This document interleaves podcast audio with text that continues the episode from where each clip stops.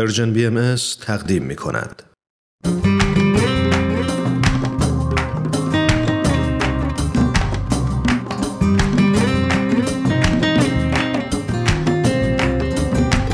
دوستان قدیم و جدید، دوستان دور و نزدیک، دوستان صمیمی، من فرزاد و من پریسا با یک قسمت دیگه از مجموعه آموزه آینا با دو مقاله، البته انشاءالله، امروز هم مهمان شما هستیم.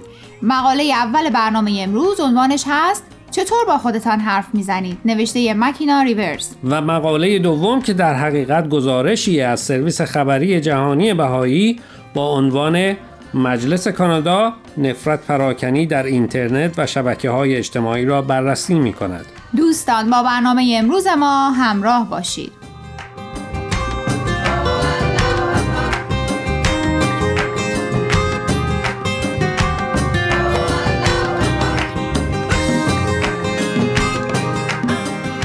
خب بگو ببینم، با خودت حرف میزنی؟ البته. چقدر؟ خیلی. بعضی وقتا خیلی زیاد، ساعتها، بعضی وقتا کمتر، بستگی به موقعیت و شرایطی که توش هستم داره. بلند یا تو ذهنت؟ معمولا یواش با خودم حرف میزنم. تو چطور؟ سوالی نکن که جوابشو میدونی. بسیار خب، حالا که داری از جواب دادن تفره میری، بذار نویسنده مقاله رو به شنوندگان معرفی کنیم. بله حتما. مکینا ریورز به تازگی از دانشگاه کلمبیا در رشته مددکاری اجتماعی فارغ التحصیل شده و همینطور لیسانسش رو از دانشگاه اموری در رشته روانشناسی گرفته. او به عدالت و شفا از طریق روش‌های خلاقانه خیلی علاقه‌منده. اگه یادت باشه تاکید مکینا در مقالهش روی لحنیه که ما با خودمون حرف میزنیم و در این باره مثال جالبی میزنه. میگه مدتی با دوستانی میگشته که ظاهراً با لحن خوبی باهاش حرف نمیزدن، بهش بی احترامی میکردن و آزرده خاطرش میکردن. اونم مدام به خودش میگفته عیبی نداره، تو بدتر از اینا رو دیدی و میتونی اینا رو هم تحمل کنی.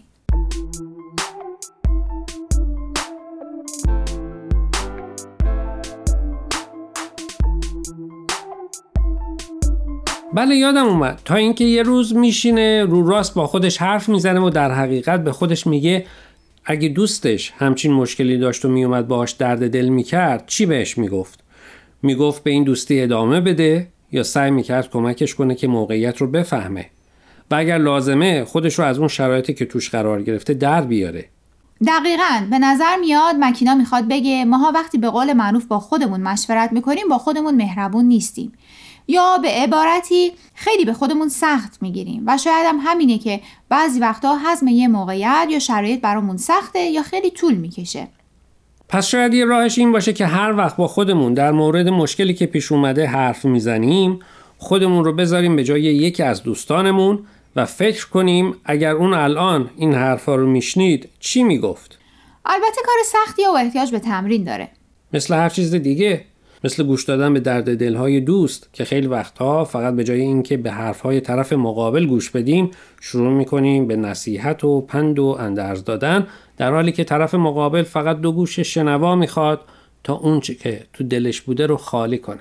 به نکته خیلی جالبی اشاره کردی که مکینا هم توی مقاله‌اش راجع بهش حرف میزنه. اتفاقا مکینا هم میگه شاید یه دلیل این که ما نمیتونیم با خودمون مهربون باشیم اینه که با دیگران مهربون بودن هم برامون مشکله. اگر درست متوجه منظورش شده باشم، مکینا میخواد بگه ما بعضی وقتها استانداردامون رو خیلی بالا میگیریم، طوری که کارهایی که دیگران میکنن به نظرمون نقص داره و همون موقع است که شروع میکنیم به نقد کردنشون.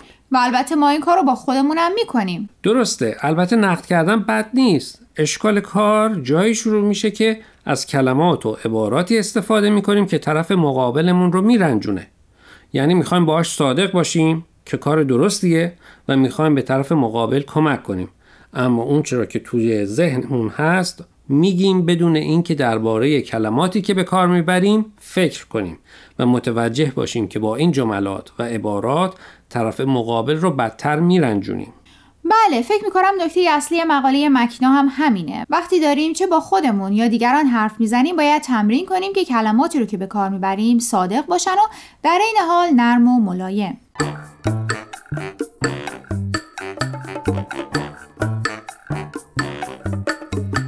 دوستان قبل از اینکه ادامه برنامه امروز رو بشنویم میخوایم یک بار دیگه از شما خواهش کنیم که به شبکه‌های اجتماعی و تلگرام پرژن BMS سر بزنید و درباره مقاله ها نظر بدید. آدرس فیسبوک و تلگراممون رو در آخر همین برنامه باز هم به اطلاع شما میرسونیم. در ضمن از این به بعد برنامه‌های آموزه‌های نو از طریق ساوندکلاود و پادکست پرژن بی ام اس هم قابل دسترسیه.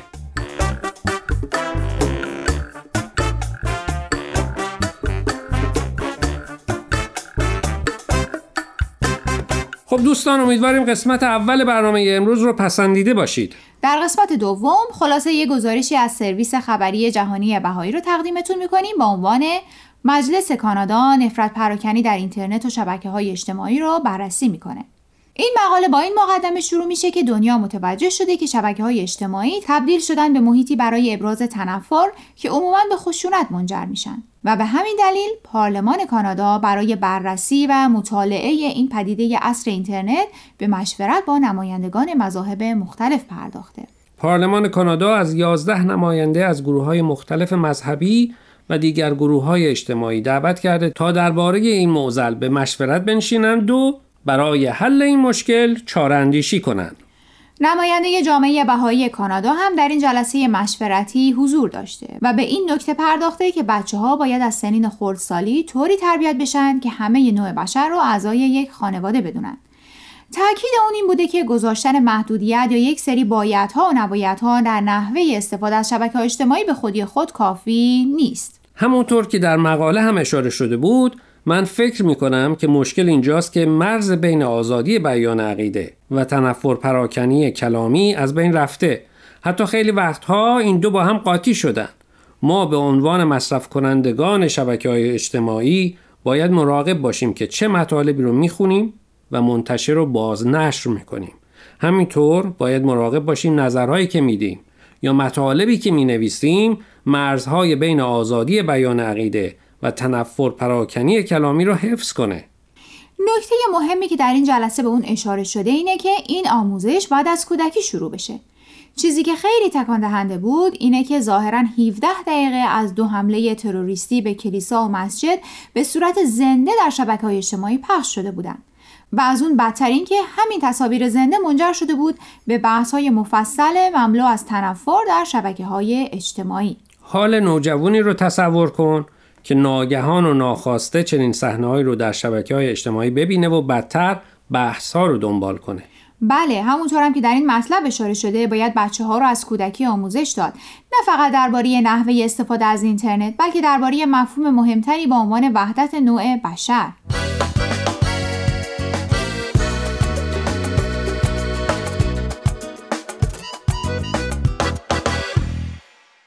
دوستان عزیز، امیدواریم برنامه امروز رو پسندیده باشید. لطفاً با ما تماس بگیرید و نظرتون رو راجع به این مقاله ها با ما در میون بگذارید. آدرس ایمیل ما هست info@persianbms.org.